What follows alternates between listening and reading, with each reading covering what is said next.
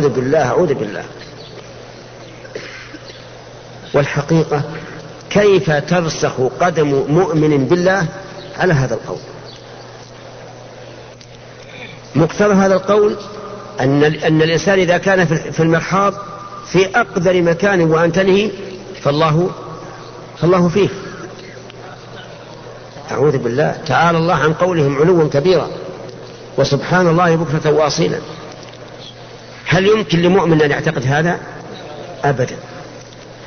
لا يمكن. وسبحان الله إذا كان الله بكل مكان بذاته فإما أن يتجزأ وإما أن يتعدد ولا بد. إما أن يتجزأ يكون بعضه هنا وبعضه هنا لا حول ولا قوة إلا بالله. أو يتعدد. يكون في كل مكان نحن الآن في المدينة وفي مكة. هو في مكة. في الرياض هو في الرياض. في كل مكان. إذا إما أن يكون متعددا وإما أن يكون متجزئا. وهم بذلك يعتقدون أنهم ينزهون الله. ولكنهم أبعدوا شططا. وارتكبوا خطأ ولا يمكن أن تثبت قدم شخص يؤمن بالله على هذا القول الباطل. علو الله سبحانه وتعالى ثابت بكل أنواع الأدلة في القرآن والسنة والإجماع والعقل والفطرة. كل الأدلة تثبت علو الله عز وجل. في القرآن من يستطيع منكم أن يأتي اليه بدليل؟ أيوه في واحد غيرك. امامي نعم. نعم. آمنتم من في السماء أن يخسف بكم الأرض. هذا واحد. والأدلة مئات. اصبر يا رجل خليك قدام نعم.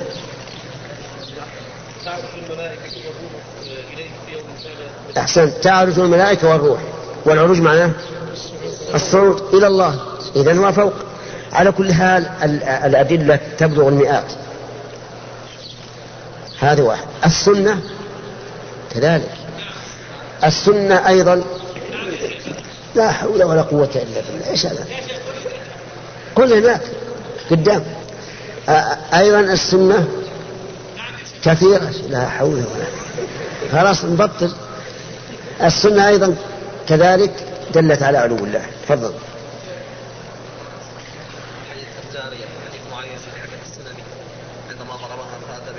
تمام. بارك الله فيك. حديث جارية عند معاوية ابن الحكم السلمي. غضب عليها ولطمها. وجاء يستفتي النبي صلى الله عليه وسلم في ذلك. وعلى أنه سيعتقها كفارة للطمه إياها. قال هذا فقال للجارية أين الله؟ أين الله؟ هل قال أين الله ولا قال من الله؟ أين الله؟ وأين في اللغة العربية للمكان أين الله؟ قالت في السماء. سبحان الله جارية.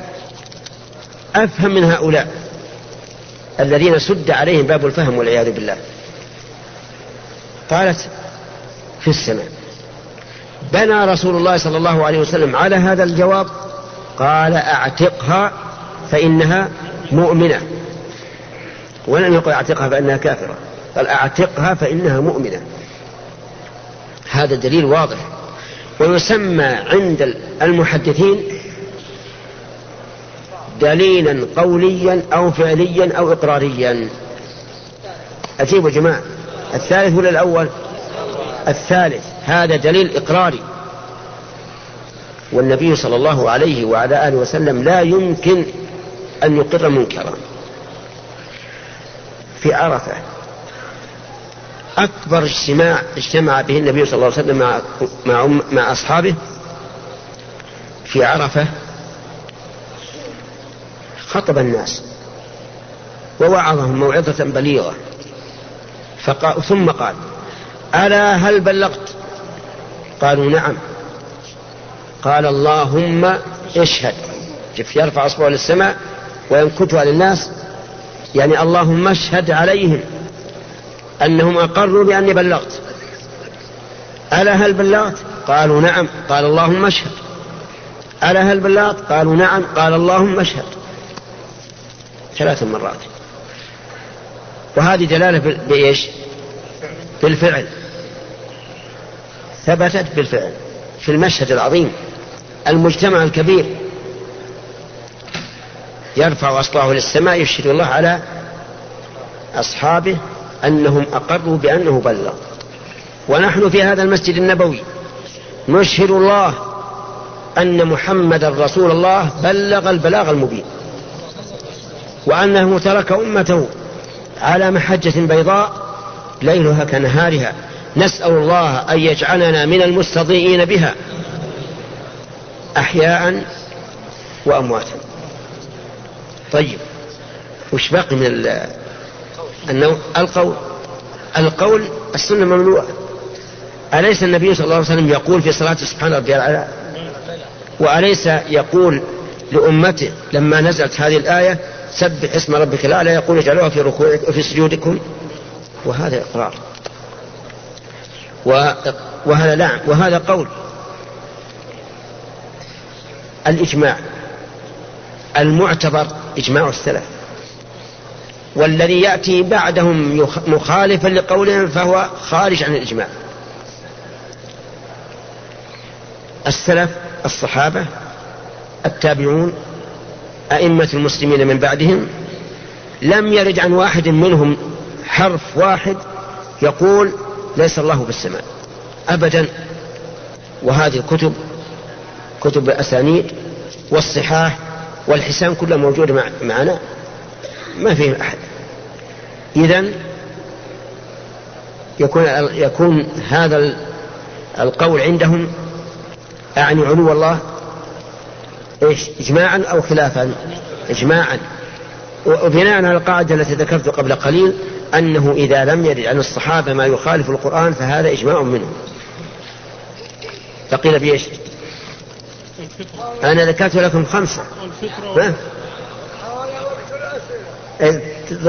بس كلمة يا أبا عبد العزيز. آه طيب. العقل لو سألنا سائل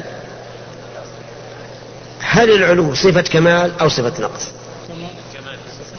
ها كمال ولا نقص؟ كمال لا شك. إذا كان صفة كمال فإن العقل يدل دلالة قاطعة على أن الله موصوف بصفات الكمال وحينئذ يثبت العلو. الفطرة أدل وأدل. كل إنسان لم يطلع على هذا القول الباطل أي أن الله تعالى في كل مكان إذا قال يا ربي يا ربي. أين يذهب قلبه؟ أين يذهب؟ إلى السماء. يذهب إلى السماء. فطرة بدون تعلم. وبدون مراجعة كتب حتى العجوز التي لا تعرف الحروف الهجائية إذا دعت الله قالت يا رب. هذا دلالة إيش؟ دلالة فطرة.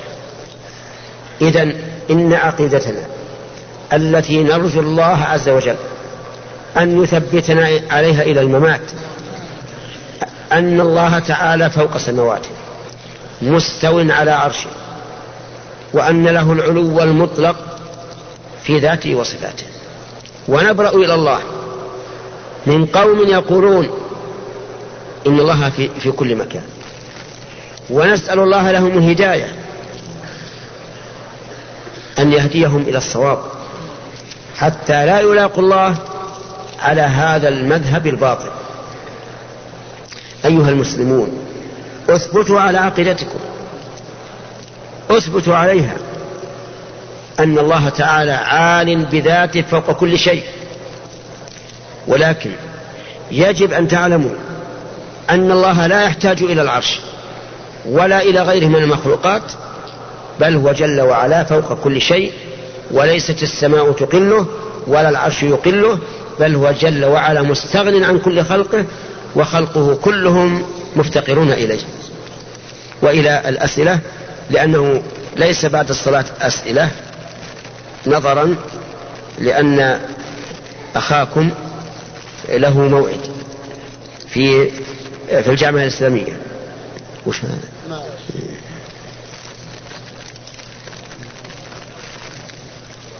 موعد محاضرة إن شاء الله تعالى. نعم. الله يعافى الجميع. بسم الله والحمد لله. والصلاة والسلام على خير خلق الله سيدنا ونبينا محمد وعلى آله وصحبه. هذا سائل يقول فضيلة الشيخ لماذا يقال إن صلاة الجماعة واجبة؟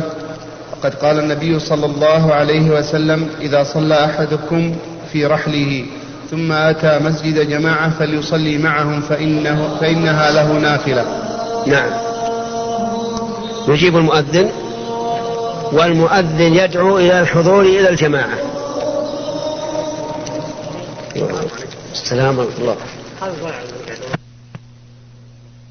على محمد. اللهم رب هذه الدعوة التامة والصلاة القائمة آت محمدا الوسيلة والفضيلة وبعث المكرم إنك لا تخلف الميعاد.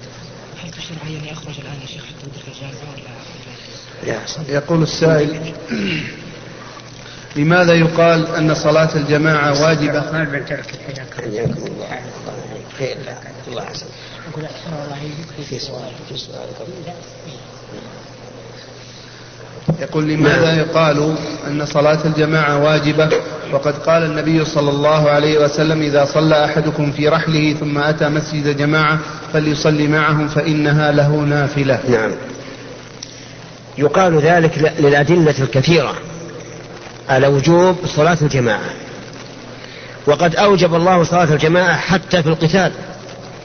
فقال لنبيه صلى الله عليه وعلى آله وسلم وإذا كنت فيهم فأقمت لهم الصلاة فلتقم طائفة منهم معك.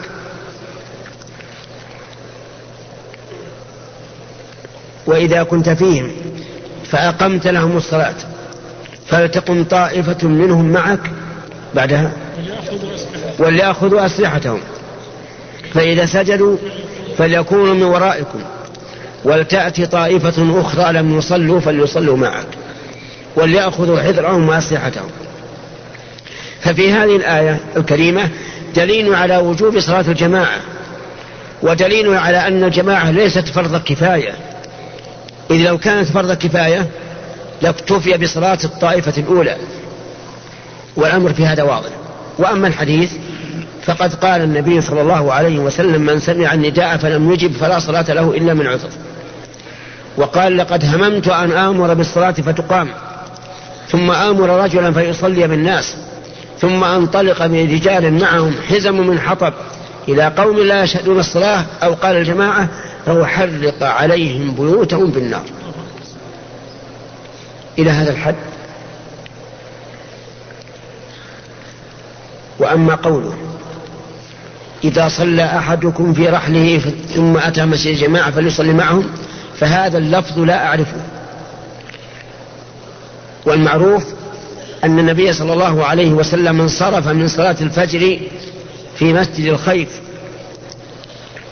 في منى فرأى رجلين لم يصليا فدعا بهما فأتي بهما تعد فرائصهما مهابة للنبي صلى الله عليه وسلم وتعظيما له. فقال ما منعكما؟ قالوا يا رسول الله صلينا في رحالنا. فقال إذا صليتما في رحالكما ثم أتيتما مسجد جماعة فصليا معهم. فإنها أي الثانية لكما نافلة. هذان الرجلان صلى في رحالهما. لاحتمال أن لا يدرك الصلاة مع الرسول صلى الله عليه وسلم. أليس هذا واردا أليس هذا واردا بلى. لعلهما خافا أن تفوتهما الجماعة فصليا فصليا في رحالهما أو لعلهما لا يعلمان وجوب الصلاة. أو لغير ذلك من الأسباب. وهذه قضية عين تحتمل. وعندنا نصوص صحيحة صريحة في وجوب صلاة الجماعة. ولكني أقول لكم هل إذا صلى الإنسان وحده في بيته بدون عذر هل تقبل صلاته أو لا؟ هذا هذا محل السؤال. قال شيخ الإسلام ابن تيمية رحمه الله وناهيك به علما وناهيك به فقها وناهيك به ورعا.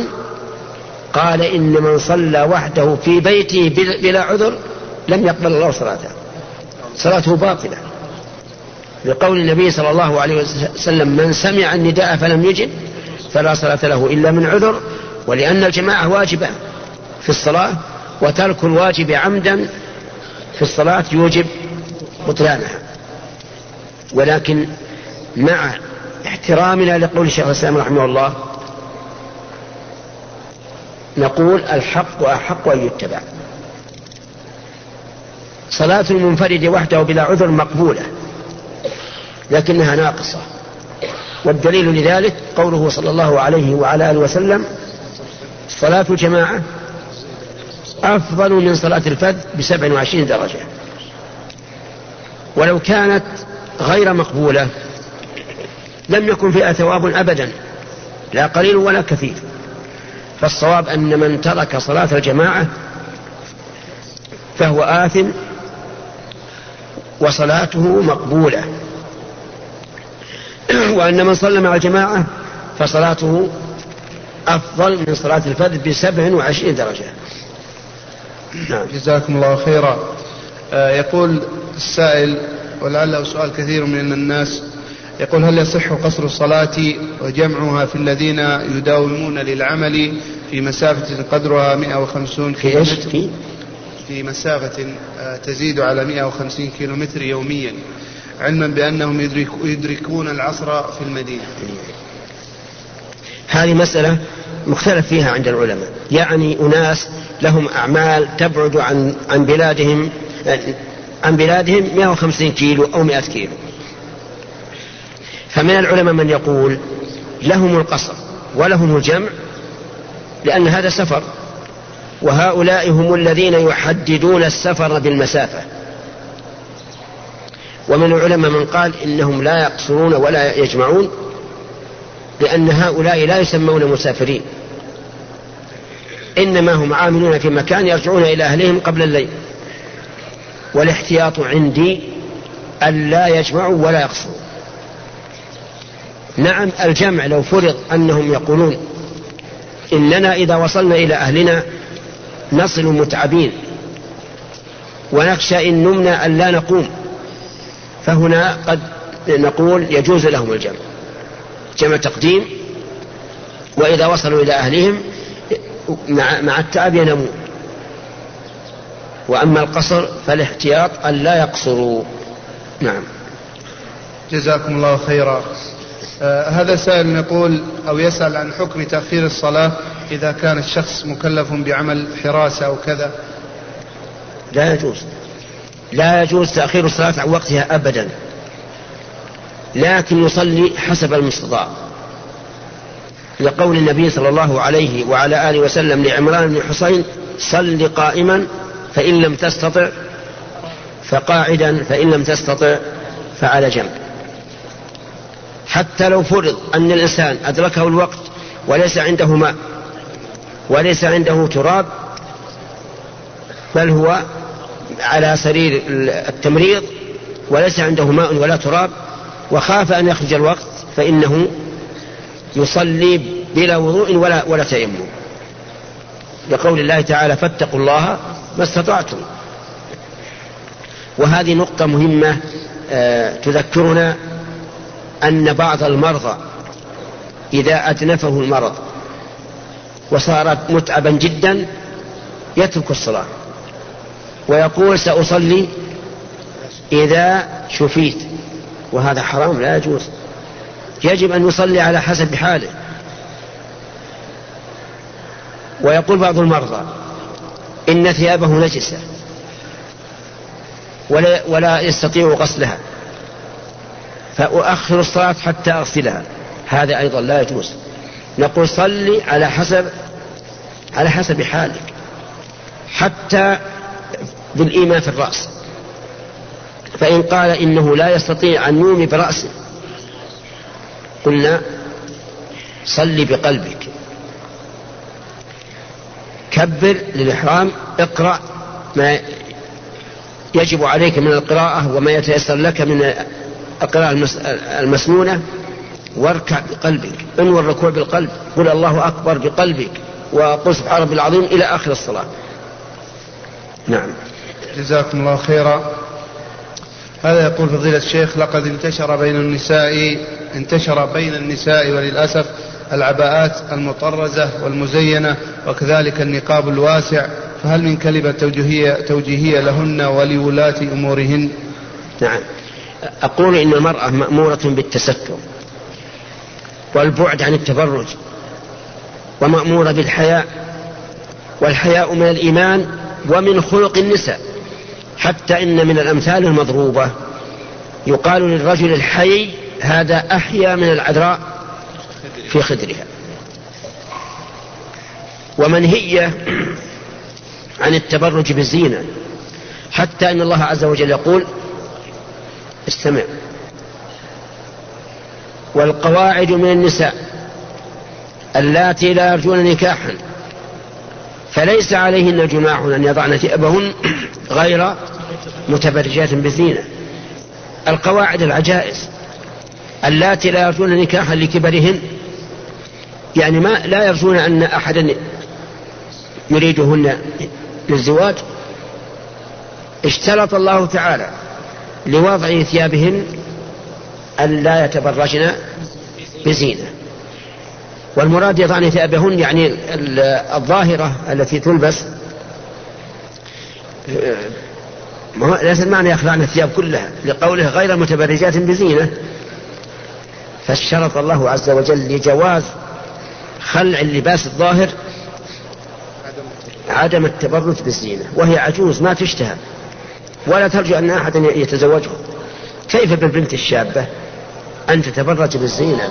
نسأل الله الهداية للجميع. السلام عليكم.